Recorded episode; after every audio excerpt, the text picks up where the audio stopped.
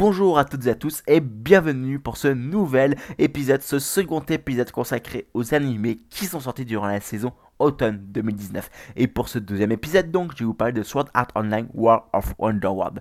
Alors, on continue l'histoire où on s'est arrêté la dernière fois, à savoir dans l'Underworld et sur la Tortue ou la Turtle, hein, qui était cette infrastructure japonaise au sein de euh, l'océan Pacifique, qui était dédiée à la création d'une intelligence artificielle complète, euh, permettant eh bien, de servir comme arme de destruction euh, à intégrer dans des drones ou des robots pour la guerre, etc. Et ainsi, eh bien, cette infrastructure a été attaquée par des mercenaires états-uniens pour récupérer la meilleure intelligence artificielle, à savoir Alice. Or, eh bien, ça a une incidence également dans l'Underworld, qui était cette réalité virtuelle où a lieu en fait compte l'expérience pour développer cette fameuse intelligence artificielle Alice, qui était une chevalière de l'intégrité, qui était donc dans cette histoire donc de fantasy, hein, une religion centrale despotique qui contrôlait la vie de tout le monde et qui devait protéger et eh bien simplement le système, sauf qu'elle s'est rendu compte qu'en prenant le système, c'était contraire eh bien au principe qu'elle pensait avoir. Enfin bref, tout un patin qu'est-ce qu'on peut connaître dans le nombre de la fantasy.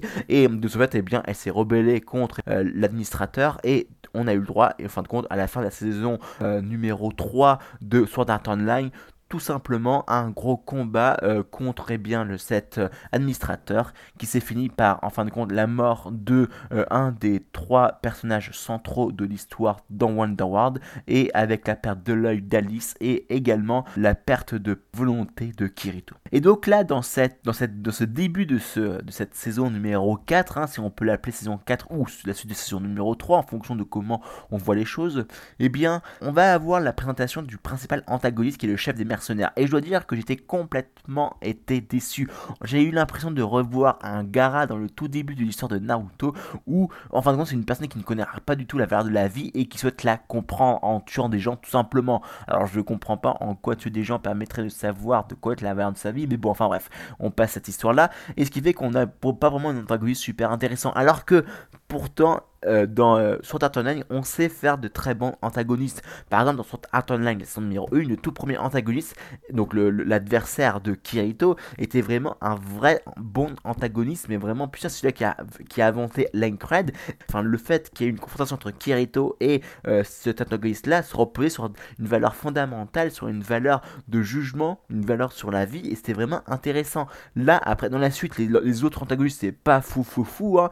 Bon, l'antagoniste de la numéro 2, ça se comprenait, pourquoi pas, mais bon, Bref, passons. Mais euh, là, c'était vraiment euh, bof bof. Mais enfin, bref. Il y a aussi tout le reste qui est intéressant à regarder. Et je dois dire que cette saison 4, euh, ou la troisième partie de cette saison numéro 3, envoie du lourd et c'est du vrai fan service. Un petit peu hein, comme la, fin de cette saison numéro 3 ou la fin de cette saison numéro 4, en fonction de comment on compte les saisons dans Art Online.